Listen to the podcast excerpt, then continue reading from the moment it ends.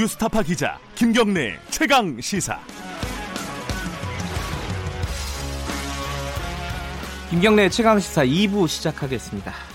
어제 나경원 의원이 자유한국당 새 원내대표로 당선이 됐죠.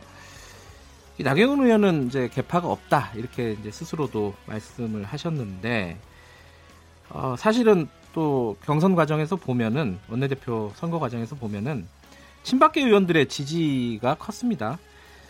그래서 이제 이 나경원 의원이 당선되고 이제 친박 진영 의원들의 활동 공간이 이제 좀 생긴 게 아니냐. 그래서 지금까지 좀 말이 좀 있었죠. 친박 신당설 일단 좀 수면 아래로 내려간 것 아니냐라는 관측도 있고요.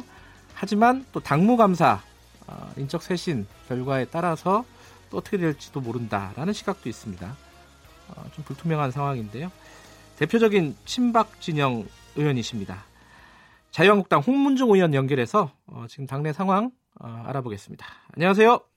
예, 안녕하세요. 홍문종입니다. 네. 어제 나경원 의원 근데 두 배의 차이가 넘었어요. 표 차이가요. 그죠? 예. 60... 그동안 저 복당파 분들이 예. 얼마나 저 전향하고 있었고 자기들만의 잔치를 하고 있었는가 하는 것이 하는 것들을 분명하고 확실하게 우리 친박은 없고요. 수당파라고 말씀 좀 해주세요. 우리 당을 지켰던 사람들이 그 목소리를 동시에 낸 거죠. 저희가 그동안 그렇게 얘기할 때 얘기 안 듣고 있다가 정말 그 의원들 목소리가 이랬구나. 의원들이 자기 본인들에 대해서 얼마나 지금 잘못했다고 얘기하고 있구나 하는 것들을 이번 원내대표 선거를 통해서 보여준 거죠. 그 자유한국당의 주류는 지금 말씀하신 수당파, 네, 일반적으로 그렇습니다. 좀 이게 뭐 친박이라고 할 수도 있고요. 네, 그분들이 주류다. 이걸 확인한 선거다 이렇게 보시는 거죠? 그러면은 아니 그러니까 그분 이제 복당한 사람들이 너무 전행했다. 전행했다. 예. 네. 그리고 우리가 그렇게 얘기할 때 우리 목소리도 하나도 듣지 않고 마치 그 점령군처럼 완장차고 점령군처럼 했기 때문에 그 결과가 이렇게 참담하게 나온 것이다. 서로가 반성하는 계기가 돼야죠. 이 몇 가지 해석들이 이제 언론에 나오고 있는데요. 그 중에 하나는 김학용 의원이 만약에 당선이 되면은 이 당이 깨질 거다. 친박 신당 등등 당이 깨질 위험이 높기 때문에 이거 이제 당을 살리기 위해서 어쩔 수 없는 선택을 한 거다 이런 해석도 있는데 요거는 어떻게 받아들이세요? 글쎄요, 근데 그거는 신당의 실체가 바깥에 있다 제가 그런 말씀을 드렸는데요. 그렇죠. 예. 그건 복당파도 마찬가지거든요. 네. 지금 바른당이라는 당이 아직도 바깥에 남아 있어요. 그리고 지금 이제 이런 식으로 하면 바깥에 있는 그 신당의 복당파들이 또 다른 관심을 가질 수도 있겠다. 이런 우려도 사실은 있습니다. 그래서 지금 그동안 얼마나 그 이 복당파와 수당파가 얼마나 생각이 달랐던가 하는 것들을 우리가 온변적으로 지금 설명하고 있는 거죠. 예. 그래도 일단 선거가 끝났으니까 원내대표 선거가 끝났으니까요. 원내대표 선거에 대한 평가를 잠깐 할게요. 하나는 지금까지 원내대표 1년 동안 하신 사실 홍문종 의원하고 그 선거를 하신 분이죠. 김성태 대표가 1년 전에요. 자, 김성태 대표의 원내대표 활동 1년 어떻게 평가하십니까? 나름대로는 뭐 열심히 했다고 생각하는데요. 네. 그 우리 그 당을 지켰던 사람들의 얘기를 전혀 그 듣지 않는 일방 토경식 원내대표였고요. 네. 또 아쉬운 것은 우리 그 보수 우익의 개념을 잘 이해하지 못하거나 못했거나 아니면 뭐 외연을 넓히기 위한 그런 뭐 본인 나름대로의 고육지책이라고 얘기할런지 모르겠습니다만은 뭐 정책마다 그저 타협하고 아니면 뭐 나눠 먹고 하는 식의 원내대표였기 때문에 우리 야당의 선명성 그리고 우리 우익이 가야 할 길 이런 측면에서 보면 김성태 대표는 상당히 뭐 낙제 점수를 받을 수밖에 없지 않을까 그런 생각을 합니다. 근데 그 우익의 선명성이라든가 이제 자유한국당의 정체성 이런 부분들에 대해서 네. 김성태 대표가 이제 바깥에서 보기에서는 좀 명확한 입장들을 밝히시고 선명했다라고 나름 생각을 했는데 안에서는 그렇게 안 받아들이시네요. 아니, 예를 들어서 그 김정일 답방에 대해서도 김정은 한마디, 답방이요? 예. 김정은 답방에 대해서도 한마디 얘기 안 했지 않습니까? 아하. 아, 그리고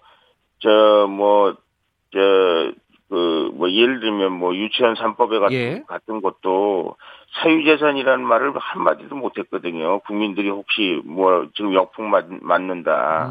그러나 그 우익의 가치라는 것이 무엇인가 이런 거를 확실하고 분명하게 드러낼 수밖에 없는 상황들이었거든요. 예.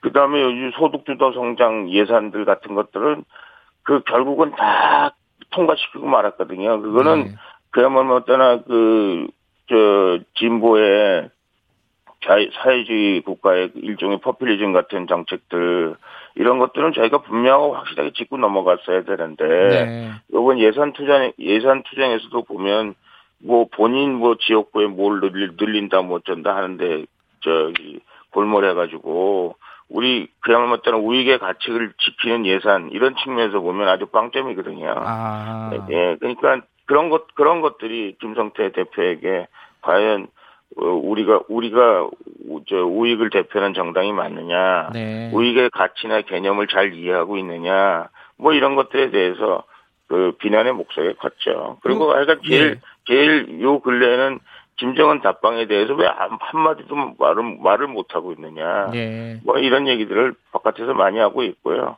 저희 당에서 최소한도 어떻게 하겠다, 우리가 다른 거 가지고 드루킹 가지고도 단식 투쟁도 하고 그랬는데 이것도 저희가 분명하고 확실하게 투쟁해야 된다 저는 그렇게 생각하거든요. 비핵화 없는 김정은 답방 그리고 그 6.25 사변 6.25 동란에 대한 입장 표명 그리고 그 비인간적인 그 북한에서의 인권이요?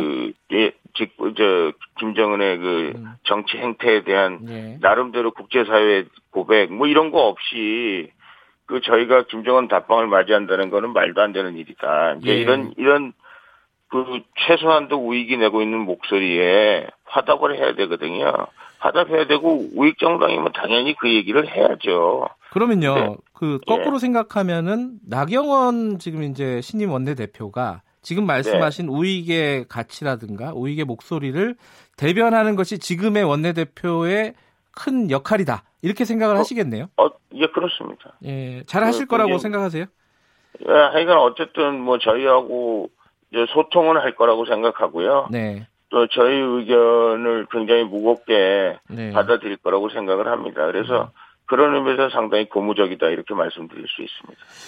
그러면요, 앞에서 제가 잠깐 물어보다가 지금 선거 얘기로 잠깐 넘어갔었는데, 이제, 친박 신당, 이런 어떤 움직임들이 수면 아래로 이제 가라앉았다, 이렇게 봐도 되는 건가요? 어떻습니까? 아까도 말씀드렸습니다만은, 복당파의 신당은 저 바깥에 지금 있고요. 예, 이미 있고요. 또, 우리 당을 지켰던 사람들의 신당도 바깥에 있는 거죠. 그분들이 지금 우리 당으로 안 들어오고 있지 않습니까? 네. 그러니까 그분들이 생각하기에 지금 이 한국당에서 이런 사람들, 바깥에 있는 사람들을 다 받아들이지 못하고 자기가 생각하는 거와는 당이 자기 생각하고 굉장히 멀리 떨어져서 그 당이 운영된다면 복당했던 사람들도 다시 나갈 수 있는 가능성이 있는 거고요. 또 복당했던 분들이 계속 당에서 전횡을 하면 우리 당 안에 있었던 사람들이 이거 이래서는 안 되겠다 해서 또 딴 생각을 할 수 있었던 거고요.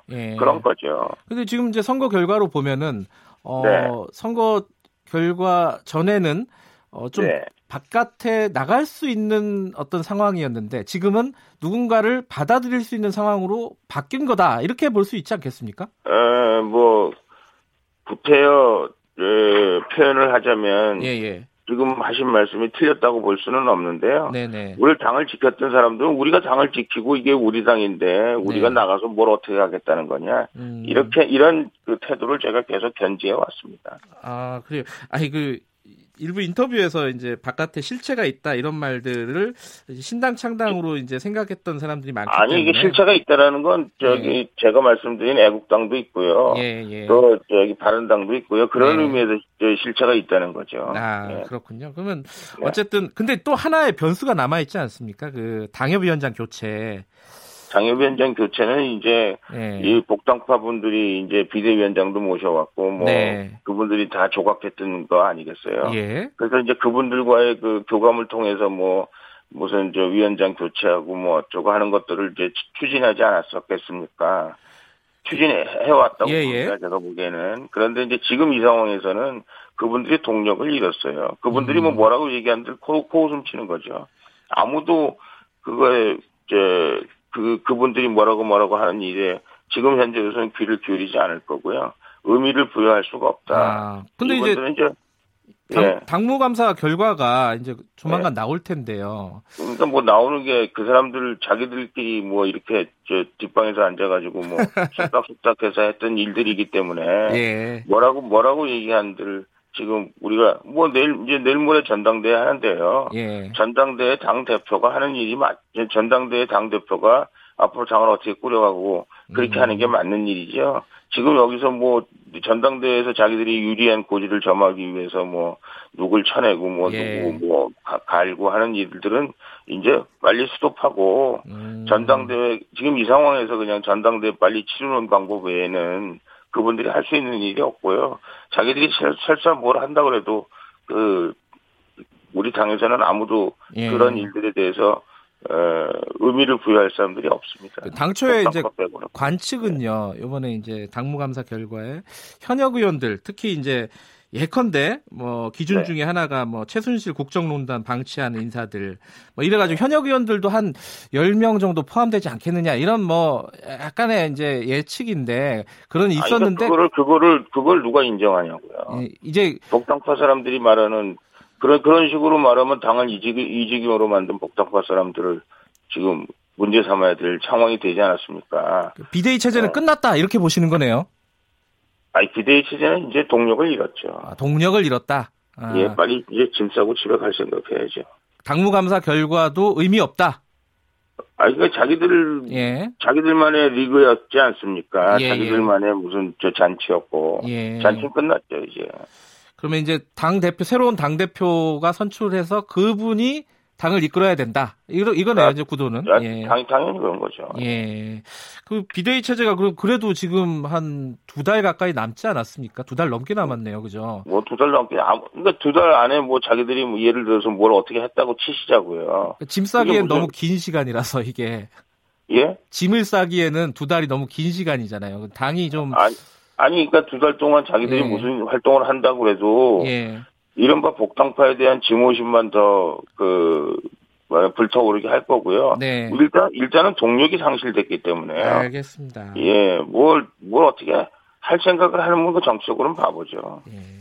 하나만 더 여쭤보면요. 그 전당대회에 지금 여러 출마설이 나오고 있습니다. 오세훈 전 시장도 있고, 홍준표 전 대표도 얘기가 나오고 있고, 황교안 전 총리 언론에서 좀 많이 얘기가 나오고 있고, 또 김성태 지금 이제 전 원내대표네요, 이제. 네. 여러분들이 지금 나오고 있는데 이름들이 어떻게 보십니까, 이분들? 글쎄요, 다 나올 수 있는 분들이라고 생각을 합니다. 네. 다 나올 수 있는 분들이라고 생각하는데요. 이제 지금 이제 원내대표 선거가 끝났기 때문에 요거는 이제 그 여의도에서 이제 의원들끼리 모여서 하는 선거 아니겠습니까? 네. 이제 당대표 선거가 돼야 진정한 이제 우리의 갈 길이 뭐고, 우리가 이제 어떻게 당이 결집해야 되고, 또, 우리가 바깥에 있는, 바른당이 됐건, 또, 애국당이 됐건, 길거리에서 지금, 우리 우익단체들, 보수단체들, 이런 사람들을 어떻게 다 당 안으로 끄집어 드릴까. 네. 또, 그것을 하는 데 있어서 가장 적합한 인물이 누굴까. 네. 이런 것들이 굉장히 중요하지 않을까 싶습니다. 황교안 전 총리는 한번 만나보신 적이 있으신가요? 아, 황교안 전 총리는 여러 번 봤죠. 근데, 요 근래는 못 뵀습니다만, 여러 번, 저희가 잘 아는 분이고요. 예. 예. 생각이 있으신 것 같아요? 어떻습니까? 말이. 지금, 제가 직접적으로 뭐라고 말씀을 들어보지를 않아서. 예. 아직도 지금 약간 뭐 이럴까 저럴까 생각 중이신 것 같습니다. 알겠습니다. 오늘 여기까지 듣겠습니다. 고맙습니다. 네네. 자유한국당 홍문종 의원이었습니다.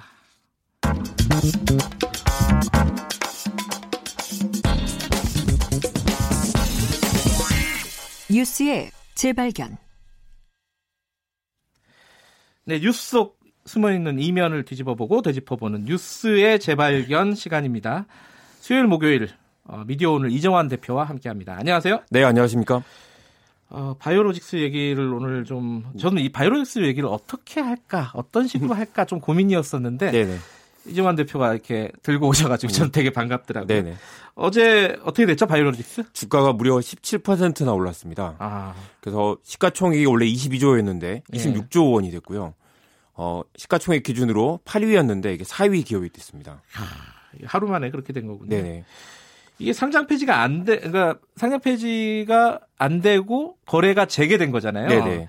이게 왜 거래가 재개됐? 일단은 명분이 있을까요? 네, 워낙 규모가 크니까 퇴출시키는 게 좀 부담이 됐을 것 같고요. 네. 이게 2015년 기준으로 2천억 원 이상의 손실을 기록한 기업이 2조 원 가까이 이익을 낸 것으로 회계 조작을 했다는 게 핵심인데요. 네. 이 한국거래소는 이 기업의 계속성 그리고 재무 안정성 등을 고려해서 상장을 유지하기로 했다라는 설명입니다. 그러니까 망할 기업은 아니다 이런 내용인 건데요. 네. 이 분식회계는 언급조차도 하지 않았습니다. 경영 투명성에 미흡한 점이 있는데 3년 동안 점검하겠다라고 한 게 전부입니다. 그것도 빠졌더라고요. 이 네. 분식회계가 결론이 증선에서 난 거잖아요. 네네. 근데 그러면 재무제표를 다시 바꿔갖고 재공시를 해야 되는 거 아닙니까? 그렇습니다. 증선위는 이게 상장 폐지를 검토한 만큼 심각한 회계 부정이다라고 거래를 정지시킨 건데 거래소는 상장 폐지할 정도는 아니다라고 여기가 뒤집은 겁니다. 엄밀하게 말하면 상장 폐지 요건에 이 분식회계는 포함되어 있지 않긴 한데요. 그만큼 시장의 신뢰를 이렇게 저버린 그런 기업에 이렇게 다시 거래를 재개한다는 건 정말 좀 심각한 문제인 거죠. 그러면은 지금 뭐 주식을 갖고 계신 분들은 환영을 하겠지만은 네네. 전체적으로 보면은 장기적으로 보면 우리 주식 시장에 좀 악영향을 줄 수도 있겠다 이런 판단은 좀 들어요. 그렇죠. 이게 주가가 부풀려져 있는데 결국 나중에 제각격을 찾아가게 될 수도 있을 거고요. 이 형평성 문제가 나올 수밖에 없어요. 왜냐하면은 예전에 대우조선해양도 분식회계로 문제가 돼가지고 네네네. 거래 정지가 됐었잖아요. 네네. 그거랑 지금이랑 좀 다르죠? 어떻게 다릅니까? 비교를 하면. 대우조선해양도 매출을 부풀리거나 손실을 누락하는 등의 수법으로 무려 5조 7천억 원의 분식회계를 저질렀죠. 네. 그런데 1년 3개월 동안 주식거래가 정지됐습니다. 네. 그런데 이번에 삼성바이오로직스는 한 달도 안 돼서 풀린 거죠. 네. 그리고 대우조선해양의 고재호 전 사장은 징역 9년을 선고받았습니다. 과거 SK글로벌 분식회계 사건 때도 최태원 회장이 징역 3년을 선고받았죠. 예. 이번에 삼성바이오로직스도 검찰 수사 결과를 지켜봐야 되겠지만 아직 남아있죠. 예. 사실 삼성 입장에서는 법적 처벌보다 더 두려운 게 이 지배구조가 흔들리는 것이고요. 상장이 폐지되는 게 훨씬 더 두려웠을 텐데 이게 유지된 것만 해도 삼성 입장에 굉장히 좋은 결과가 나온 것이고요. 아마도 월급 사장들은 감옥에 가게 될 수도 있겠지만 삼성 입장에서는 이미 성공한 쿠데타나 마찬가지인 상황인 거고 쿠데타. 후계 구도가 이걸로 거의 완성돼 가고 있다고 볼 수 있겠습니다. 아, 오늘이 하필이면 12.10이네요. 네. 성공한 쿠데타가 있었던. 검찰 수사가 이재용 부회장까지 안 올라가려나요? 어떻게 해야 되겠습니까? 사실 이게 이재용 부회장이 직접적으로 지시를 했다면 모르겠지만 물론 이번에 미래전략실이 이걸 지시한 정황이 드러나서 그렇죠. 그게 이제 거기까지 수사가 될지는 모르겠습니다. 근데 지금 삼성 바이오로직스가 지금 혐의가 분식회계인데 이 단어가 회계 사기라고 하는 게 더 맞다는 얘기들이 많아요. 분식회계라고 하면 무슨 라면집에 분식 생각하게 되는데요. 이게 분식이라는 게 일본 말이라서 정확하게 하면 분칠을 한다, 화장을 한다는 의미입니다. 그래서 코스메틱 어카운팅이라고 일본 사람들이 번역한 거를 우리가 그대로 가져다 쓴 건데요. 화장 회계군요. 네. 네. 영어로는 어카운팅 프라우드나 파이낸셜 프라우드라고 쓰기 때문에 회계 사기 또는 재무 사기라고 번역하는 게 맞을 것 같습니다. 사기라고 하는 게 지금 상황에 이 사건을 규정하는 게 더 명확하다. 네네.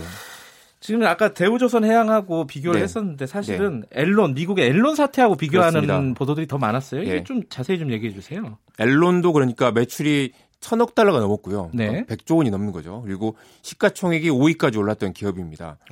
엘론은 근데 분식 규모가 15억 달러. 그러니까 우리 돈으로 1조 7천억 원 정도니까 이게 삼성바이오로직스보다는 더 작은 규모인 거죠. 반이 안 되네요. 네. 그런데 제프 스킬링 사장은 25년형을 선고받아서 아직도 지금 감옥에 있습니다. 아, 감옥에 있어요? 네네. 미국은 기업하기 좋은 나라라고 하지만 이렇게 시장의 질서와 신뢰를 깨트리는 기업은 단호하게 처벌하는 그런 모습이죠. 이게 엘론은 결국은 그 사장이 네. 감옥에 갔고 네. 기업은 완전히 파산됐고요. 10몇 년 살고 나왔다는 얘기도 있던데 그건 나중에 다시 한번 확인해 볼게요. 그리고 기업은 완전히 파산을 했고요. 네네. 아, 파산을 했으면 뭐 과징금 이런 게 의미가 없었겠네요. 그죠? 그렇죠. 과징금도 컸지만 손해배상, 집단소송 등등이 몰려서 도저히 기업을 유지할 수 없는 상황이 됐습니다. 당시의 회계법인은 어떻게 됐었죠? 그렇습니다. 엘론의 회계감사를 맡았던 아더 앤더슨이 회계부정에 동참했다라는 사실이 드러나면서 거액의 손해배상이 휘말렸고 역시 또 파산했습니다. 아, 아더 앤더슨이 파산했어요? 네. 이게 세계 5위 안에 드는 회계법인이었는데요. 네. 문을 닫은 거죠. 삼성바이오로직스 경우도 딜로이트 안진하고 삼정 KPMG가 회계감사를 맡았는데 예. 역시 책임에서 자유롭지 못한 상황입니다. 아이러니한 게 안진 회계법인이 과거 아더 앤더슨의 한국 법인이었다는 겁니다. 네. 아더 앤더슨이 망하고 딜로이트와 제휴해서 딜로이트 안진으로 이름을 바꿨는데 이 회사가 또 대우조선 해양의 회계감사를 맡은 겁니다. 이번에 1년 동안 영업정지를 당했다가 풀려났는데 또 삼성바이오로직스 사태가 터진 거죠. 야, 이게 아더 앤더슨이 없어졌는데 그게 또 안진하고 또 연결이 되고 그 안진이 네. 대우조선 해양하고도 또 연결이 됐었고 네. 이번에 삼성바이오로직스까지 왔군요. 그렇습니다. 아, 제프 스킬링 사장은 지난해 석방이 됐네요. 아, 네. 이게 그래도 한 10몇 년을 감옥에서 지낸 것으로. 네. 예. 한국은 왜 이렇게 미국에 비해서 손방망이 네. 처벌을 받는 거죠? 네, 분식회계에 대한 문제의식이 크지 않는 것 같고요. 네. 그래서 정말 회계 부정 또는 회계 조작 사기 등으로 용어를 바꾸는 게 좋을 것 같습니다. 특히 회계법인이 회계 감사를 맡으면서 동시에 컨설팅으로 돈을 버는 그런 구조가 문제라는 얘기도 나오는데요. 예. 컨설팅이 훨씬 더 규모가 크기 때문에 아무래도 이제 이렇게 이번에도 딜로이트 안진 등이 어떻게 기업 가치를 부풀릴 수 있는지 공모하는 정황이 담겨 있습니다. 있었죠. 예. 회계 감사가 제대로 이루어지지 않는 것이죠. 예. 이 증권선물위원회가 회계법인에 내린 제재는 과징금 1억 원 그리고 3년하고 5년 동안 삼성바이오로직스 감사를 맡지 말라는 것뿐이었습니다. 그러니까 이 기업만 맡지 않으면 다른 기업들을 맡을 수 있다는 거죠. 이렇게 손방망이 처벌을 내리기 때문에 계속해서 이런 범죄가 경각심이 줄어드는 걸 텐데요. 삼성바이오로직스에게도 과징금이 이번에 80억 원 나왔는데 예. 전체 기업 가치에 비교하면 정말 세 발의 피라고 할 수 있겠습니다. 80억 원 과징금을 받았고 안진 회계법인은 네. 1억 원을 받았다 과징금을. 삼정 KPMG가 1억 원을 받았고요. 안진은 받지 않았습니다. 안진은 아예 안 받았어요. 네네. 또? 그리고 그렇구나. 삼성 바이오로직스 감사를 받지 말라라는 건데 여전히 다른 기업들에 대해서는 영업을 할 수 있는 거죠.